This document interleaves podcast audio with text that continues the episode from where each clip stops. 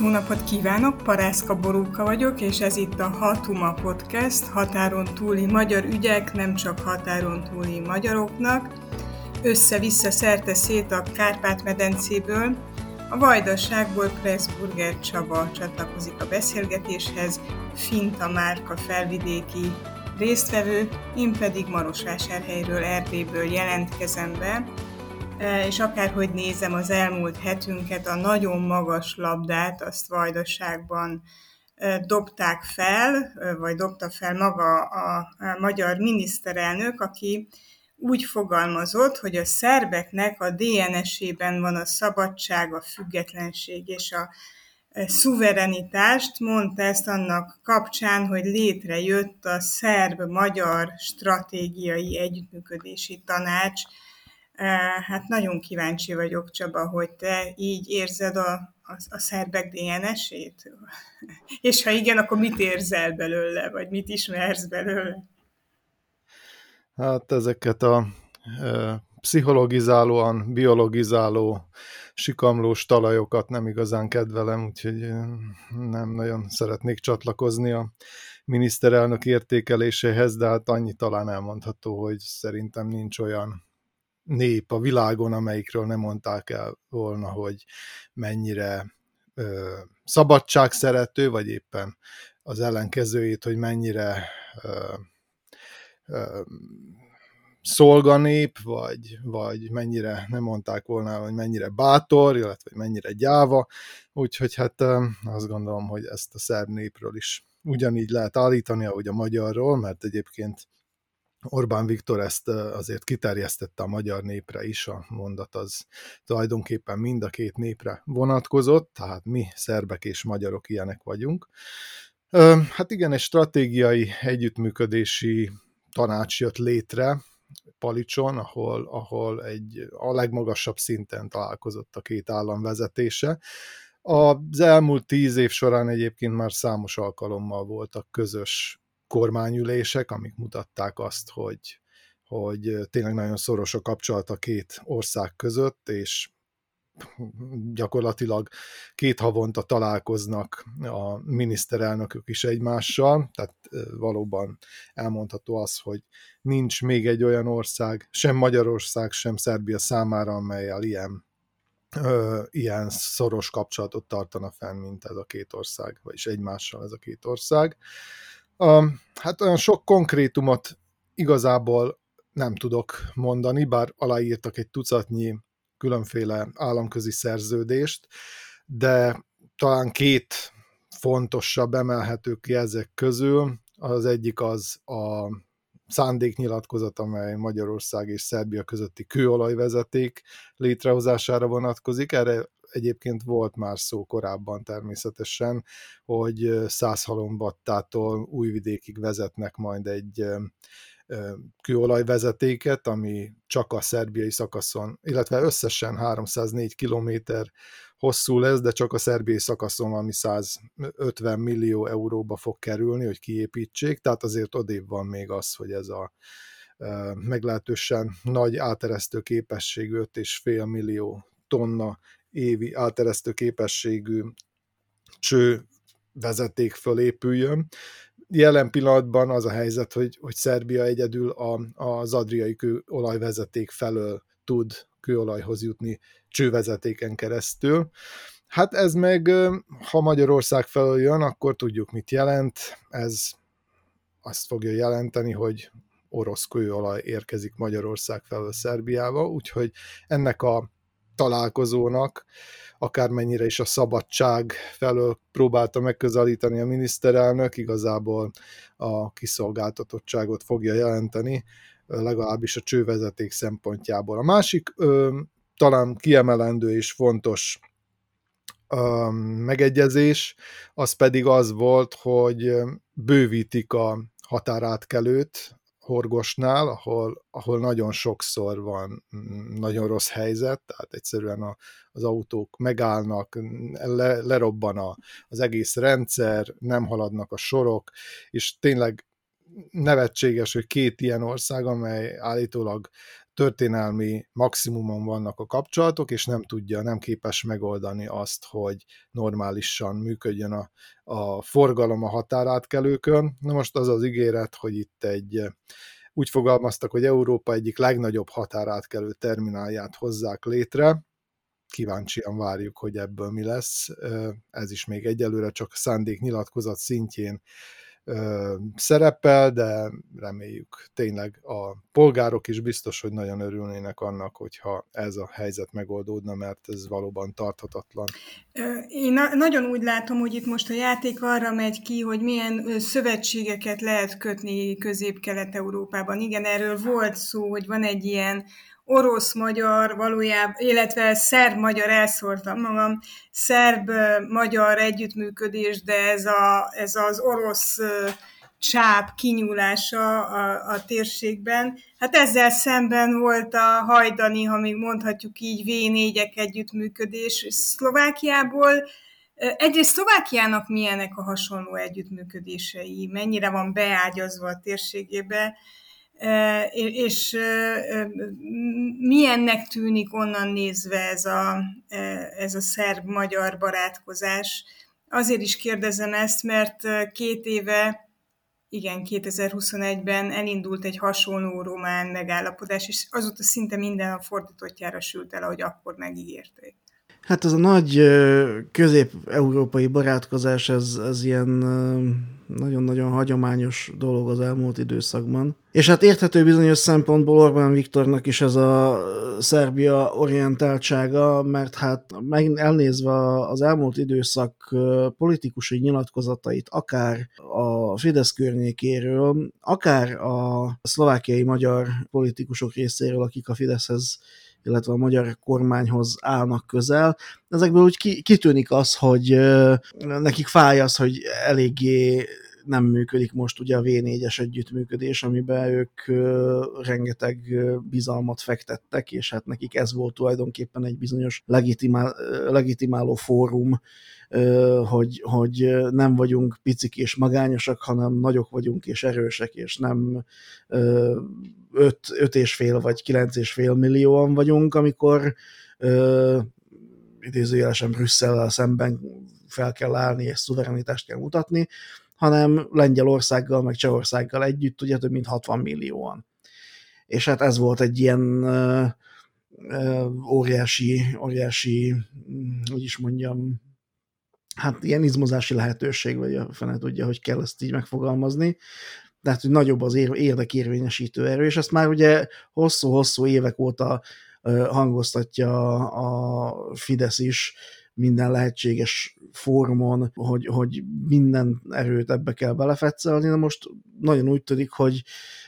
Lengyelországnak most már nem nagyon van érdekében Magyarországgal barátkozgatni, és hát Csehország is elég rendesen elfordult ettől az egésztől, és hát az látszik, hogy a hagyományosan erős cseh-szlovák kapcsolatok, amelyek történelmileg erősek maradtak ugye 1993 óta, ez ugye abban is megnyilvánul, hogy mondjuk a, a frissen kinevezett legmagasabb közméltóságok, az államfő, a kormányfő és a házelnök, azok általában az első munkaútjukat mindig a szomszédos országba, tehát a csehek Szlovákiába, a szlovákok Csehországba teszik, és hát ez egy ilyen nagyon erős hagyomány, és ott mindig-mindig hangoztatják, hogy mennyire fontos a cseh és a szlovák együttműködés. Na most a cseh politikusok nyilatkozatából azt lehetett leszűrni, hogy ők ezt a V4-es okosságot ezt már valahol elengedték, nem igazán akarnak ebbe túl sok energiát fektetni. Ők a Slavkovi 3 formátumát szeretnék erőltetni, ami Csehország, Szlovákia és Ausztria együttműködését feltételezi. Hát tulajdonképpen arról szól ez az egész, hogy, hogy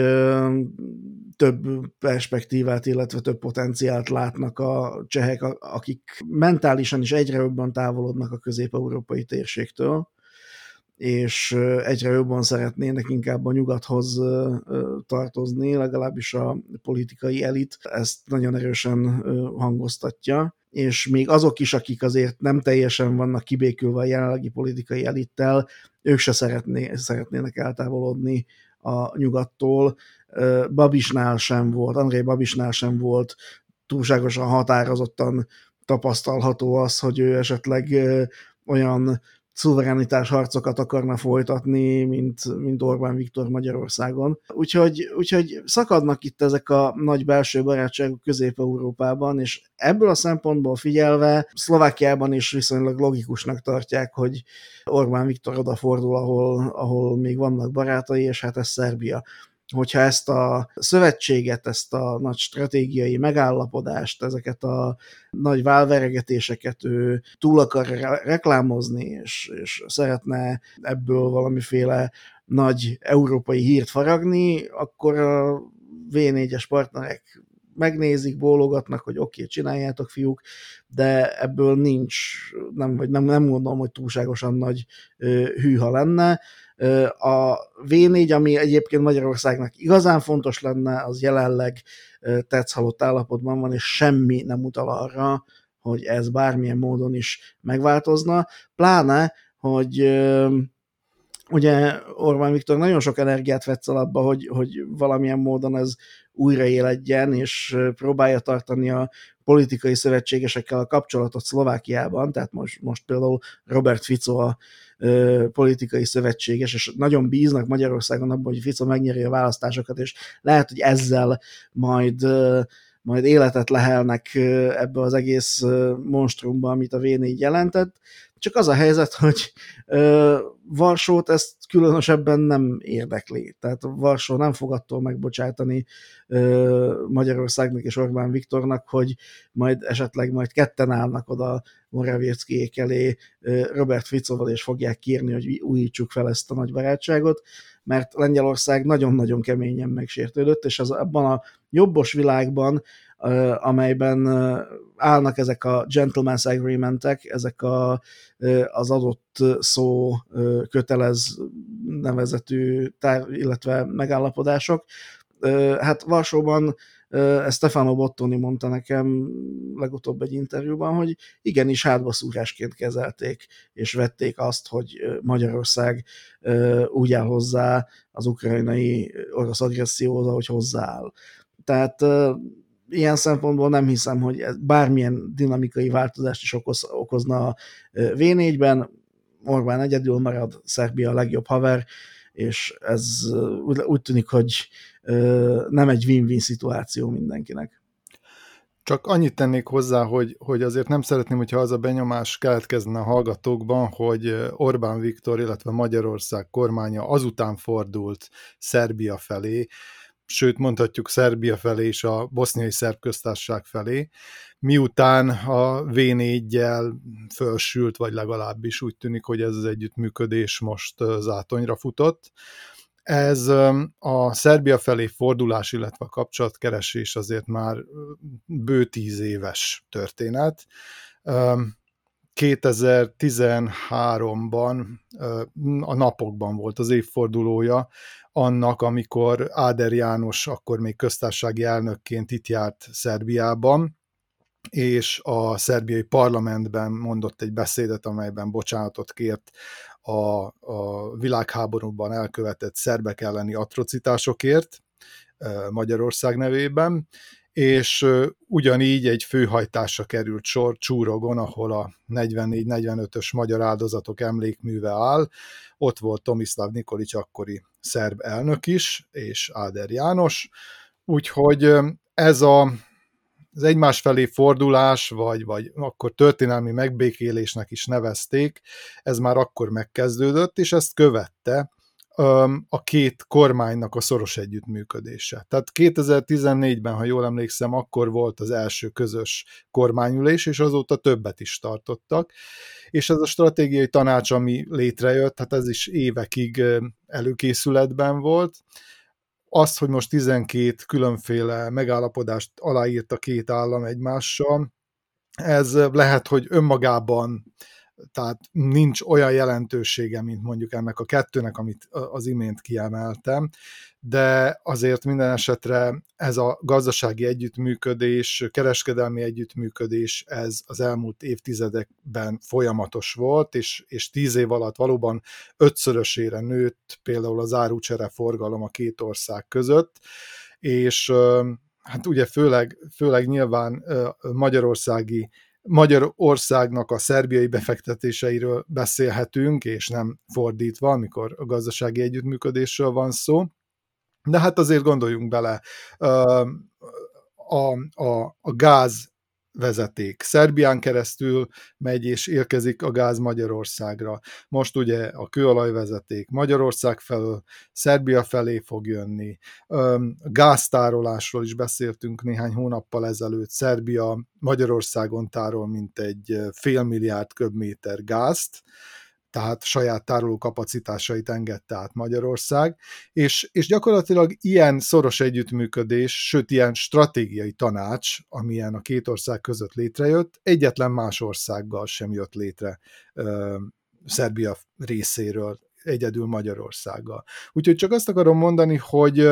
az biztos, hogy, hogy Orbán Viktornak, illetve a jelenlegi magyar kormánynak egyre szűkül a mozgástere, és nagy érvágás volt az, hogy a, a V4 így szétesett, mert hát mm, az a benyomásom, hogy ezt így ki lehet mondani, de az tény, hogy, hogy ez nem egyik napról a másikra jött létre ez a Szerbia felé fordulás, illetve a Balkán felé fordulás, hanem ez is egy folyamatos építkezés. Más kérdés az, hogy talán nem ez volt a terv, az lehetett a terv, hogy ez is, része legyen egyfajta gazdasági politikai térnek, amelyben Magyarország kényelmesebben mozog. Hát most viszont az a realitás, hogy csak ez maradt. Azt azonban én mindenképpen szeretném leszögezni, hogy az egyáltalán nem baj, hogyha két ország szorosan elkezd együttműködni egymással, amennyiben ennek vannak látható előnyei mind a két ország lakosainak számára, és itt most beszélhetünk kiemelten a vajdasági magyarokról. Tehát, hogyha ennek a jó kapcsolatnak vannak kézzel fogható, tapintható pozitívumai, akkor az egy nagyon jó dolog. Hát nem hiába beszélünk tulajdonképpen már másfél-két évtizede arról, hogy mennyire-mennyire fontos lenne Közép-Európában minél szorosabbra fűzni a szomszédos országok közti kapcsolatokat.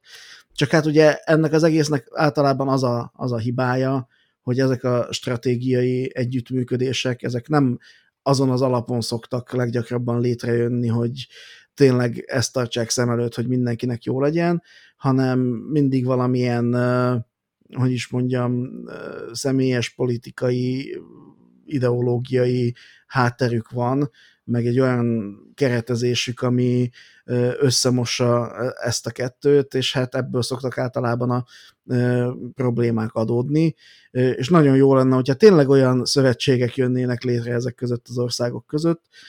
amelyek tényleg arról szólnak, hogy, hogy ezeket, a, ezeket a kapcsolatokat, ezeket a kölcsönös előnyökkel járó kapcsolatokat erősítsék. Hogyha a magyar-szerb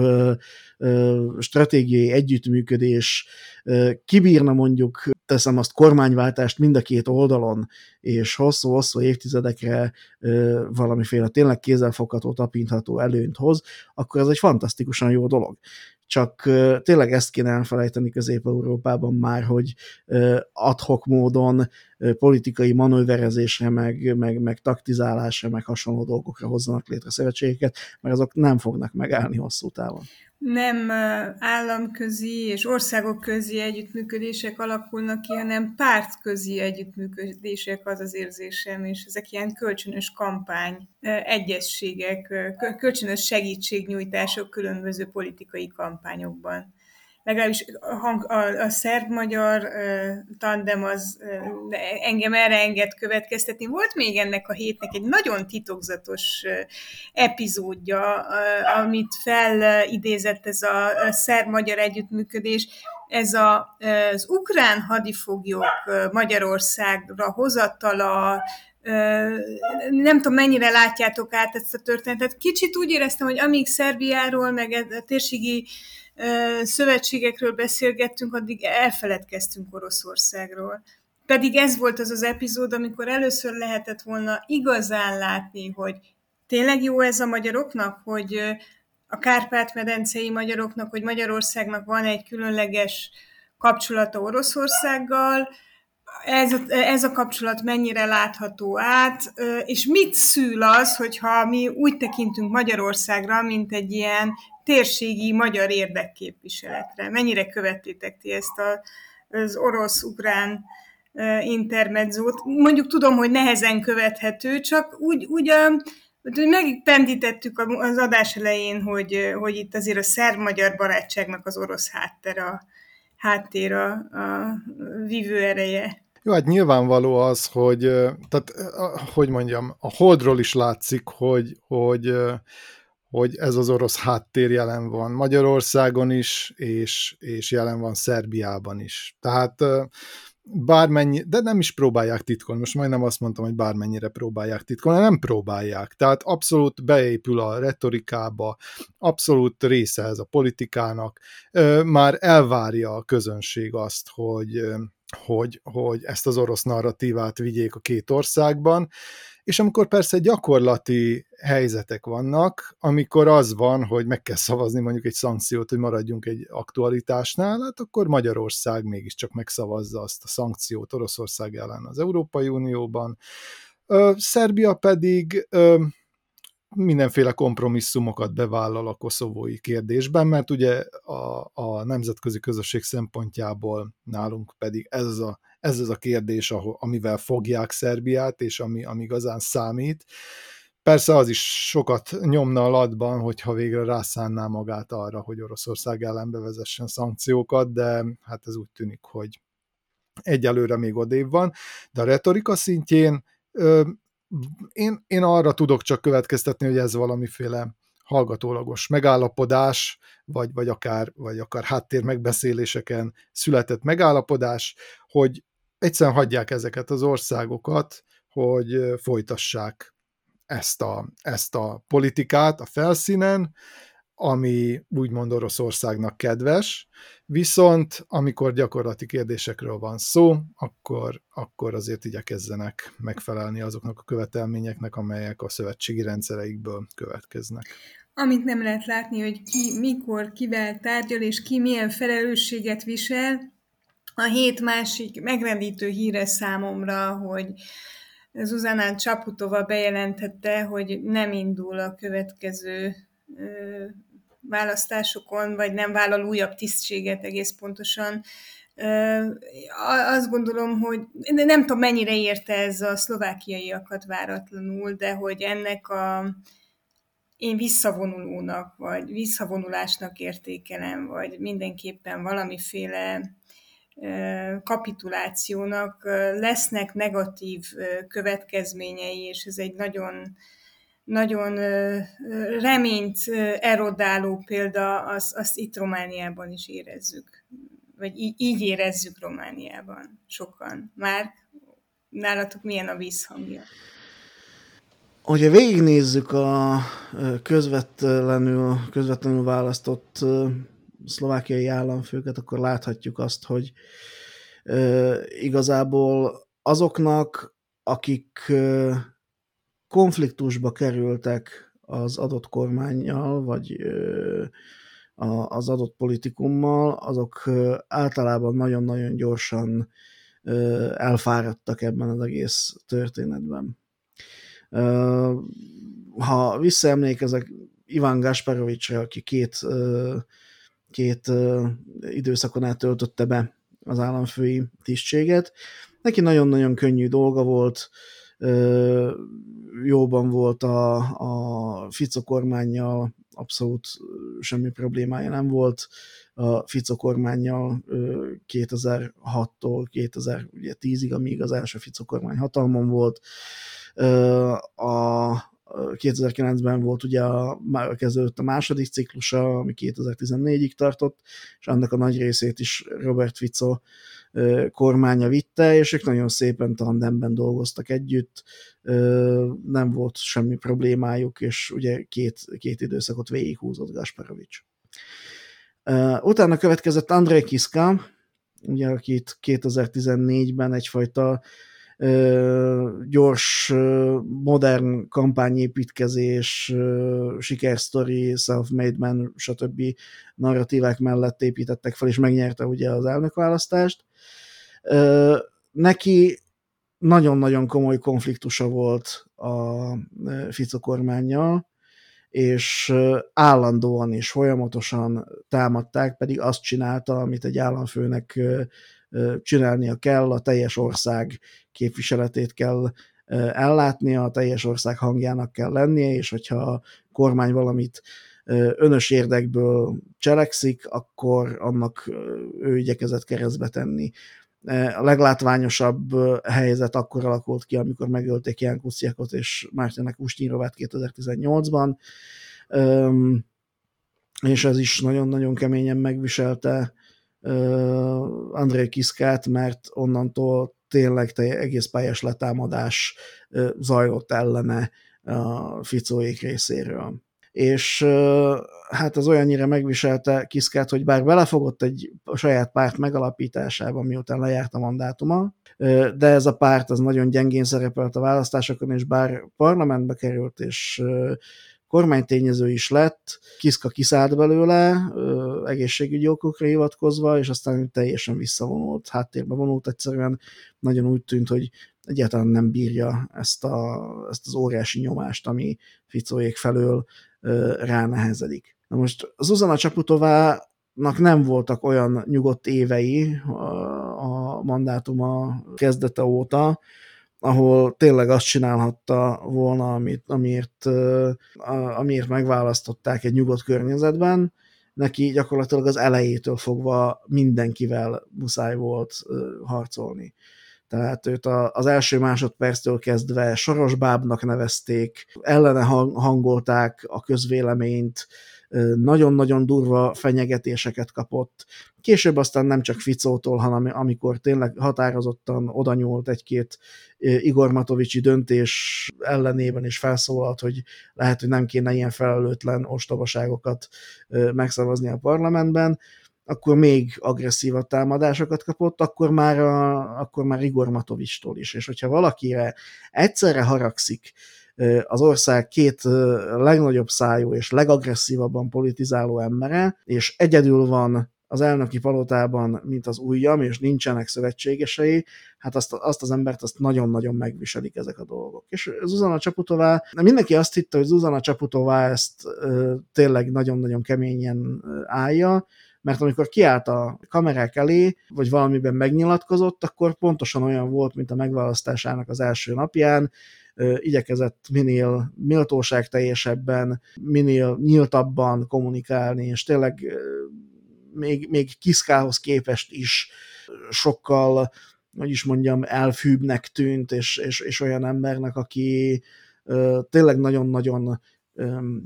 őszintén és nagyon-nagyon nagy felelősségtudattal végzi azt a munkát, amit, amit, amivel megbízták őt a választók ilyen szempontból egy kicsit váratlanul érte az embereket, hogy,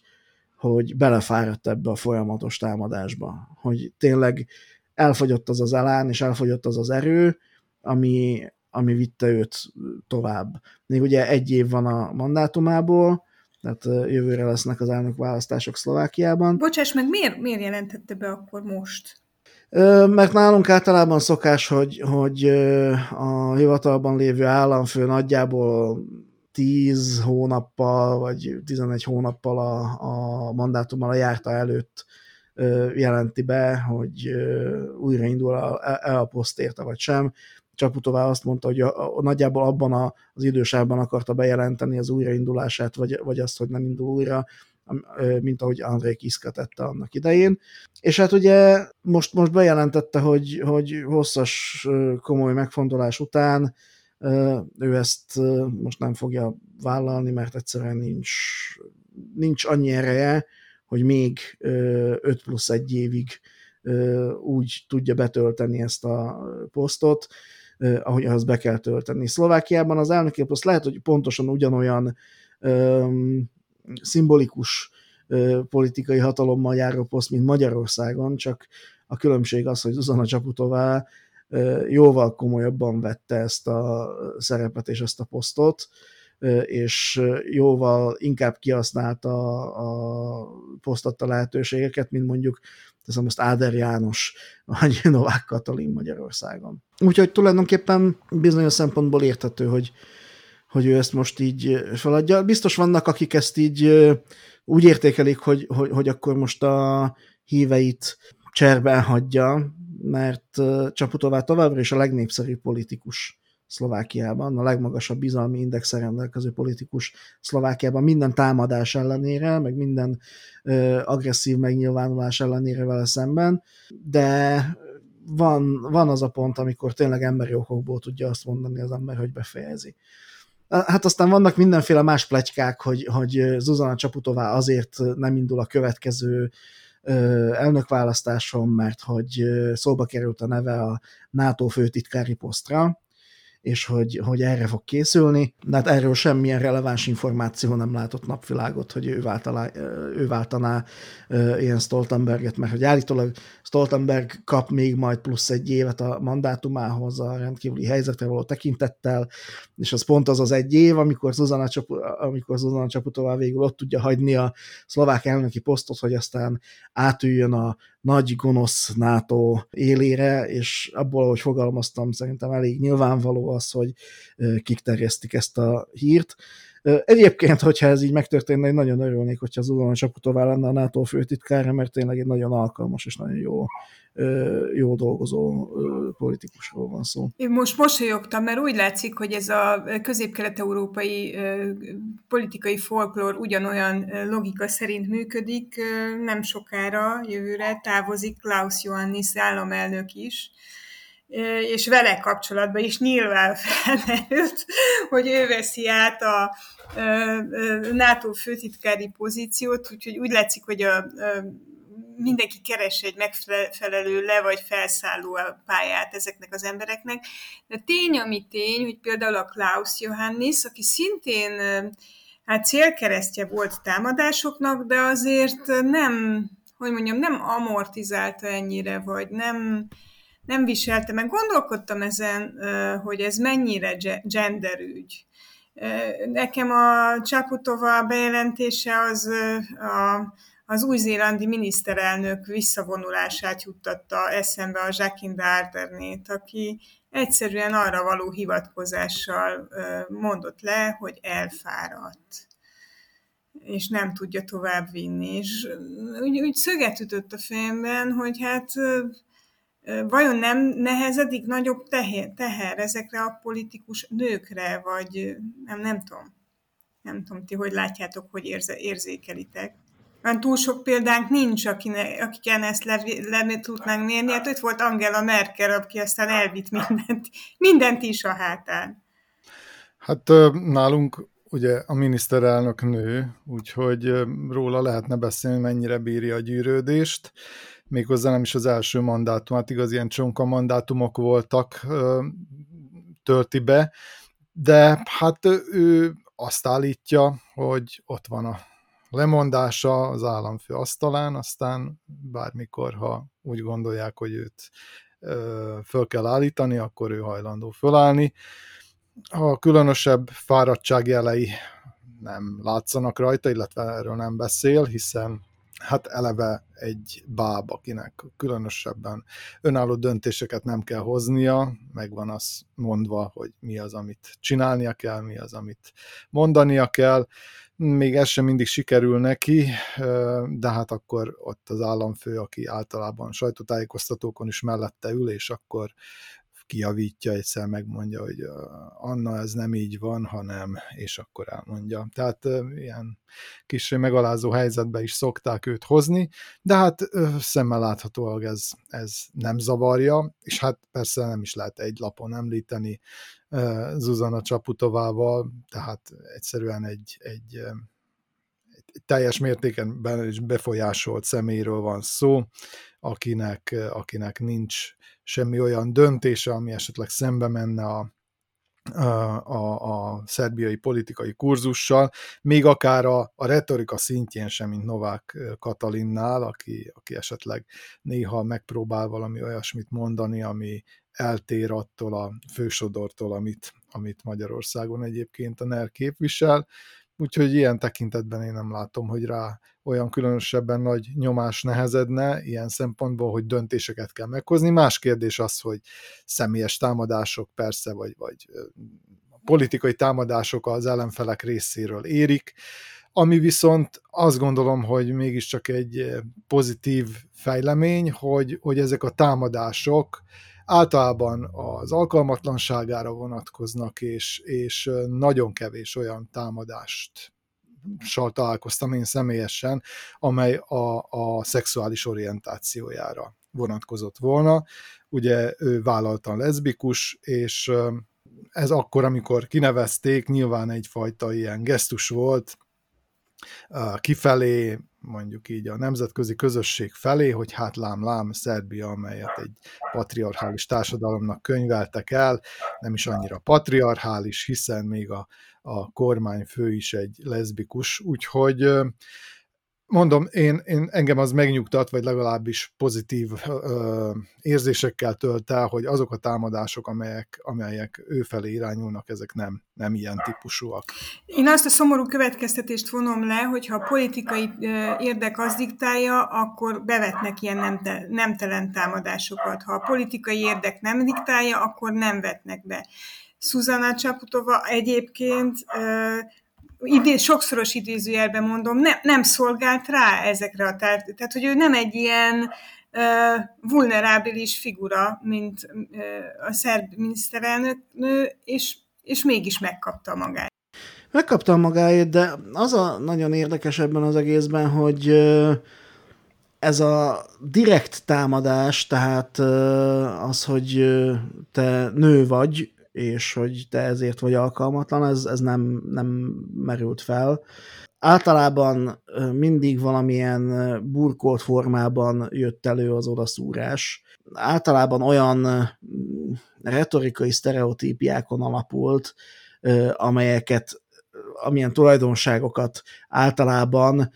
ezek az emberek, vagy ez a macsó társadalom, vagy a, vagy a macsó politikai retorika a nőknek tulajdonít. Csaputovát nem tolvajozták le, meg, meg, meg nem despotázták, meg tudom én, hanem általában egy, egy ilyen nagyon egyszerű példa, amikor Igor Matovicsnak az egyik úgynevezett családsegítő csomagjában talált problémát Csaputová, és ugye visszadobta a törvényt, akkor úgy fogalmazott a Matovics, hogy Csaputová egy aljas nőszemély. Ezzel azt a látszatot keltette, hogy, hogy a nők azok ilyen áskálódó, aljas, hátulról fúró valakik, a női politikusok, akik állandóan konspirálnak, meg hasonló dolgok. Robert Fico például soros lányának nevezte, vagy soros babájának nevezte Zuzana Csaputovát, ami ilyen alapvetően a, az egész retorikai kontextusban egy ilyen lealacsonyító és megalázó valami. A férfiakat ugye általában soros bábjának szokták nevezni, vagy, vagy csatlósának, vagy valami, de a soros lánya az, az megint egy olyan, olyan fordulat, ami feltételez még egy ilyen lealacsonyító réteget, vagy rátesz még egy ilyen lealacsonyító réteget erre az egészre. Tehát ilyen szempontból érték, igenis érték ilyen, ilyen támadások Csaputovát a nőiségében, és ezek folyamatosak voltak, úgyhogy, úgyhogy nehéz, nehéz volt ezzel mit kezdeni. A szlovák bulvár sajtó ráadásul állandóan a szerelmi életével foglalkozott, hogy akkor most milyen a kapcsolata a partnerével, Juraj Rizmannal, az is sok témát adott ugye a bulvár sajtónak, hogy amikor, amikor megválasztották elnöknek, akkor volt egy, volt egy partnere, akivel aztán szétmentek, és akkor jött össze ezzel a Juraj Rizman nevű egyébként a Greenpeace-nek a volt munkatársával, környezetvédelmi szakértővel, stb. stb. És hogy hát ez, ez is milyen dolog. Tehát ilyen, ilyen tényleg ilyen na- nagyon a tudat, nem, nagyon tudatos, de egyáltalán nem a, nem a, a felszínen lévő dolgokkal támadták és vegzálták őt. Volt, aki a lányába kötött bele, hogy a, az államfőnek a lánya bezzeg modellkarrierbe kezd, és protekciós, és mit tudom én, micsoda, pedig egyébként egyáltalán nem szép, meg tehát tényleg a, a legbutább, legalpáribb módokon tudták őt támadni, és hát nem csak őt, hanem hát ugye a családját is ami azért ugye elég, eléggé nehéz és kellemetlen dolog, amit, amit így el kell viselni. Azért Orbán Viktor családja tűnt, hogy... is kap el a hideget-meleget. Hát igen, igen, igen, csak a Orbán Viktor családjában a ö, gyermekek azért ö, nem csak hideget, meleget kapnak, hanem olyan pénzeket is, amelyek elég kétes eredetűek, gondoljunk csak a Tiborcs birodalom felépítésére, meg a mindenféle egyéb saját lábakon megállásra, meg ilyesmikre, tehát a család itt nem csak arról szól, hogy, hogy, hogy az, egy, az, egy, az egy védett valami, hanem hogyha ott valamilyen probléma van, akkor rá kell mutatni, csak hogy Csaputová családjában, családjában nem volt olyan, hogy ők valamilyen ö, tendert nyertek volna, vagy a, Csaputovának a politikai befolyása nyomán alapoztak volna meg milliárdos üzleteket, meg hasonló, tehát ilyen, ilyen nem volt. Tehát itt a, itt a különbség. Nyilvánvalóan, amikor az Orbán Viktornak a családját azért éri támadás, mert az Orbán Ráhel kidobja a használt pelenkát az út szélére egy hosszú út során, akkor az, az azért sok, tehát azért, azért az nem, nem úgy működik, hogy ebből egy országos témát kell csinálni, amikor egy ö, anya egy teljesen természetes, de nagyon nehéz helyzetben ö, elkövet egy ilyen ö, apró hibát, és tehát ebből nem, nem kell országos ö, hisztériát csinálni, meg környezetvédelmi őrültködést, meg személyeskedő támadásokat, de hát abból viszont igen, hogy, hogy mondjuk miből nyit ö, veszteséges boltokat, meg, meg miért kell őt egyetemistáknak hallgatni, más előadásokat, meg hasonló. Tehát itt azért, itt azért van egy, van egy hangsúlybeli eltolódás, azt gondolom. Amikor Csaputova hivatalba lépett, akkor közép-kelet-európa szerte az volt a remény vagy félelem, kinek a pap, kinek a papné, hogy jön itt egy ilyen liberális hullám, és új generációt indít el, és új politikai szereplők alakulnak és új politikai szereplők jelennek meg. Hát pont ezt, ennek a nyomait én nem látom. Habár annak idején, amikor Novák Katalint kinevezték, akkor az volt az egyik ilyen mondás, hogy Orbán Viktor szeretné a szlovák mintát követve kihasználni egy női államfő szerepeltetéséből származó előnyöket, és egy ilyen vonzó kirakatbabát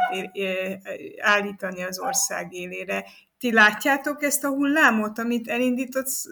Csaputová, vagy a hullám elmaradt? Inkább azt mondanám, hogy a hullám nagyjából Szlovákiáig ért el, tehát nem, nem hiszem, hogy, hogy keletebbre vagy délkeletebbre ez, ez annyira átterjedt volna. Hát Szerbiáig semmiképpen, vagy még akár a Balkánt is említhetném, mert itt szinte kivétel nélkül a nyugat-balkáni államokban is úgymond erőskező autoriterek uralkodnak, Albániában is, Szerbiában is, most Montenegróban egy olyan erő, a, erő nyert, amely, amely hát sokkal, sokkal elnézőbb, vagy sokkal pozitívabban fordul az úgynevezett szerb, szerb világot hirdető erők irányába, úgyhogy én ezt a, ezt a nagy, nagy hullámot, amiről beszélsz, én legalábbis itt a Balkánon nem nagyon látom. Szlovákiában lesz örököse? Lesz új Zuzana Csaputova? Nem tudom, hogy lesz új Zuzana Csaputova. Próbálkozott már Szlovákia nyitott másként gondolkodó női politikusokkal, és hát ugye Iveta Redicsovát a saját kormánya tette tönkre annak idején 2011-ben. Zuzana Csaputovát gyakorlatilag a végtelenül agresszív ellenzék és a teljesen kaotikus politikai harc fárasztotta ki Úgyhogy olyan, olyan politikusokra van szükség, akik ebben szocializálódtak, de másként gondolkodnak a politik, politikáról. Én úgy gondolom, hogy ez a politikai osztály, amely 30 éve kisebb-nagyobb intenzitással ezekben a keretekben, ezekben a lövészárkokban folytatja ezt a politikai harcot, ez előbb-utóbb el fog tűnni. Egyszerűen elnyeli őket a történelem. De, de most Csaputova tűnik el. Most igen, de ez nem jelenti azt, hogy a generációváltás az nem fog bekövetkezni. Egyébként Csaputova lehet, hogy... Eltűnik a Csaputova? Szerinted? Nem lehet még tudni, ugye még, még egy éve van a hivatalban, még ezt az egy évet mindenképpen ki fogja tölteni, még nagyon-nagyon sok fontos döntést kell majd meghoznia, mert ugye még itt vannak a választások, szeptember 30-án, és senki nem tudja, hogy hogyan fog ez még alakulni, meg hogyan le, kell majd, vagy, vagy lehet majd összeállítani a, az új kormányt. Tehát rengeteg-rengeteg dolog van még előtte. Szerintem egyelőre még nem gondolkodik azon, hogy mi lesz vele, bár nem látok a a fejébe, és lehet, hogy tényleg majd egyszer NATO főtitkár lesz belőle, hogyha nyomja Klaus Johanniszt a komoly versenyben. De én azt gondolom, hogy Közép-Európában is be fog következni egy politikai generációváltás, mert be fog következni egy társadalmi generációváltás is. És azt gondolom, hogy Csaputová szerepvállalása, és a, az új másként gondolkodó politikusok feltűnése és szerepvállalása, ez meg fog látszódni a következő generációk politikumában is, és abban is, hogy, hogy milyen emberek pályáznak majd közfeladatok ellátására és az emberek képviseletére.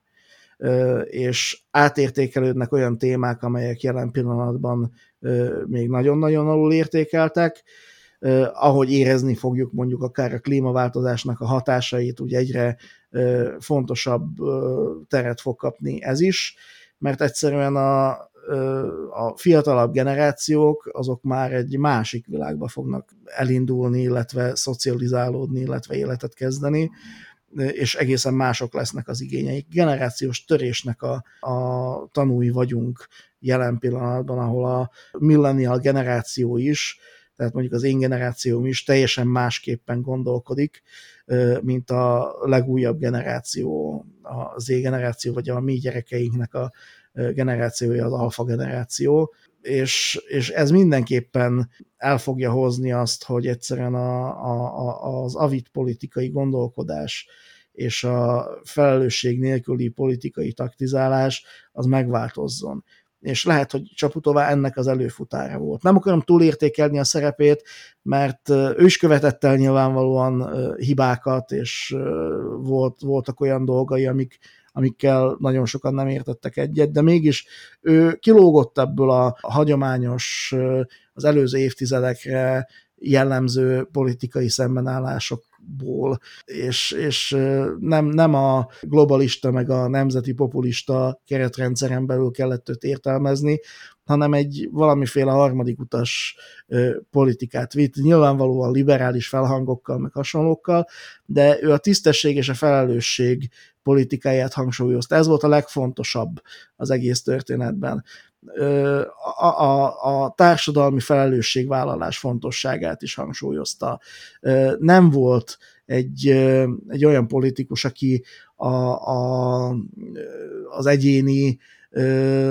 vagy valamilyen individualista politikát vitt volna, hanem közösségben gondolkodott. És ez nagyon sok olyan dolgot ötvöz, amely a jövő politikusainak skillsetjében ott kell, hogy legyen, hogy, hogy, hogy, hogy ezekhez az eszközökhöz is nyúljanak. Én így gondolkodok erről, nem tudom, hogy igazam lesz-e, de nagyon sok jel mutat arra, hogy tényleg ebbe az irányba fogunk elmozdulni, valamikor egyszer. Hát vagy ebbe az irányba mozdulunk el, vagy nagyon sokan szeretnénk, ha ebbe az irányba mozdulnánk el. Adásidőnk vészesen közeledik a vége felé,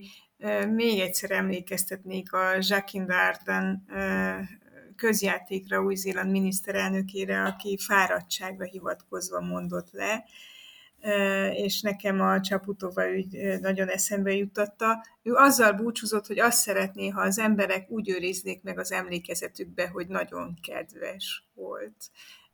Csaba, legyen a tiéd a zárszó, el tudod képzelni, hogy legyen olyan szerb politikus, aki azt szeretné, hogy választói úgy emlékezzenek rá, úgy őrizzék meg, hogy nagyon kedves. Nem látom ezt a politikus jelen pillanatban, viszont azt az erőt, amiről